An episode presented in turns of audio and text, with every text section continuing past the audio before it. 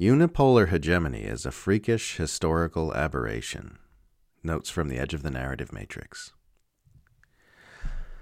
The U S is indisputably the most tyrannical regime on Earth.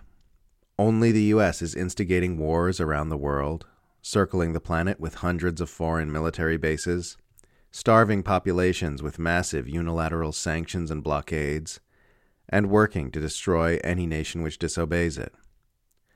No other government has spent the twenty-first century killing people by the millions in wars of aggression. Only the U S has. Continually trying to destroy anyone in the world who doesn't obey your dictates is as tyrannical as it gets. If you point this out, you'll get people telling you that if it wasn't the U S doing those things, it would be someone else. But that's ridiculous. There has never once been a unipolar planetary hegemon at any time in human history until three decades ago. People look at this freakish historical aberration and talk about it as though it's some immutable quality inscribed in adamantine upon human D N A strands. A single power structure dominating the planet is very much the exception, not the rule.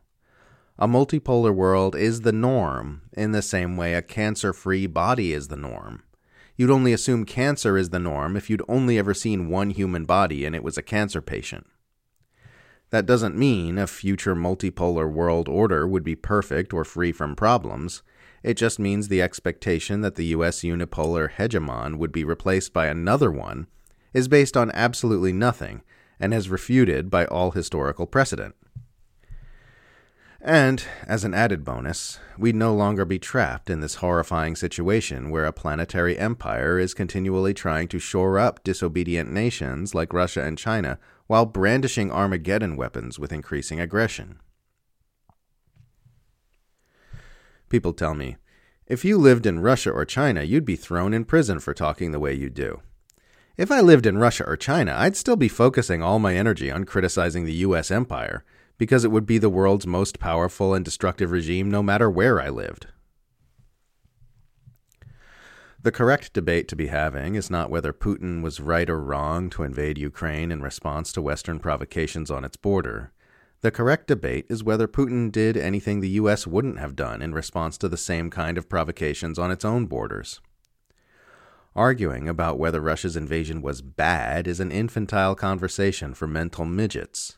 Mature adults are interested in talking about the real world as it actually exists and how governments behave in it, not how they'd behave in some imaginary hypothetical fantasy land where the U S isn't constantly making all those moral positions meaningless with its own actions and aggressions.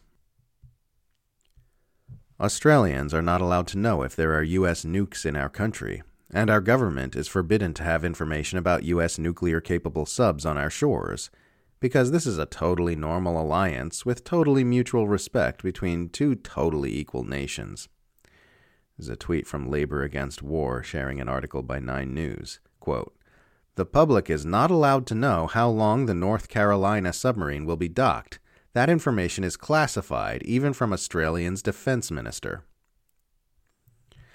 Australians didn't get to vote on any part of this. We didn't get a vote about AUKUS. There was never any debate or consultation on AUKUS by our elected officials in Parliament, and our last election was between the P M who began AUKUS and his opponent who also supported AUKUS.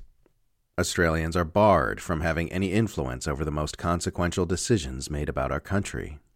Big questions like whether we hand our national sovereignty over to the U S empire's preparations for World War Three are considered too important for Australians to have a say in. As an additional safeguard against Australians interfering in the mechanisms of the empire, we also have the most concentrated media ownership in the Western world, ensuring that we remain too stupid and propaganda-addled to notice anything is going wrong. Cornell West is morally and intellectually superior to literally every single government official in Washington, and it's not even remotely close. Is a tweet from Branko Marcetic. To prevent China controlling TikTok and using it to spy, U S government negotiated a contract giving it control of TikTok to use it to spy, plus the ability to change the algorithm if it promoted content it didn't like. He shares an article by Forbes titled A draft of TikTok's plan to avoid a ban gives the U S government unprecedented oversight power. And then here's a tweet tweet from Caitlin all the way back in twenty twenty, three years ago, saying, "To be clear, they're not talking about banning TikTok because of data mining. They're talking about banning TikTok because of data mining that isn't run by Western oligarchs and intelligence agencies." Politicians and pundits who support U S warmongering should receive the same response from society as a Klansman walking around in full Klan regalia. But if they did, the entire political order structured around the U S empire would collapse. The warmonger should get the same response as the Klansman, but they don't get the same response.